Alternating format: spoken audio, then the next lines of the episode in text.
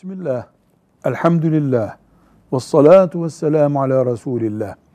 Dini ortamlarda kullanılardan kullanılan kelimelerden birisi keşif kelimesidir. Keşfetmiş, keşifte görülmüş, keşif sahibiydi gibi kavramlar arasında geçen bir kavramdır. Keşif kavramı.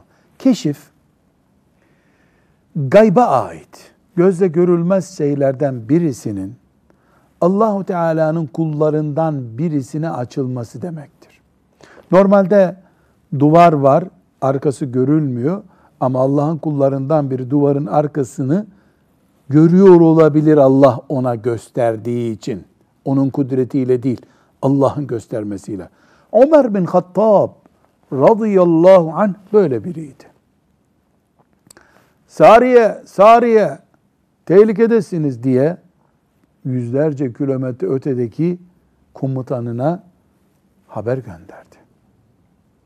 Peki biz keşf olayını yani Allahu Teala'nın bazı kullarına gaipten bir şeyler göstermesi olayını inkar edebilir miyiz? Hayır. Bu Allahu Teala'nın kudretinde bir şeydir. Bunu inkar etmenin bir manası yoktur. Ancak kim keşif yapabiliyor? Kime gayb açılıyor diye sorulduğunda bu zamanın insanları için isim vermek, bu keşif sahibidir demek, o insanı da tanımamak, keşfin ne olduğunu da anlamamaktır. Ömer bin Hattab radıyallahu anh gibi insanların keşfi açıktı.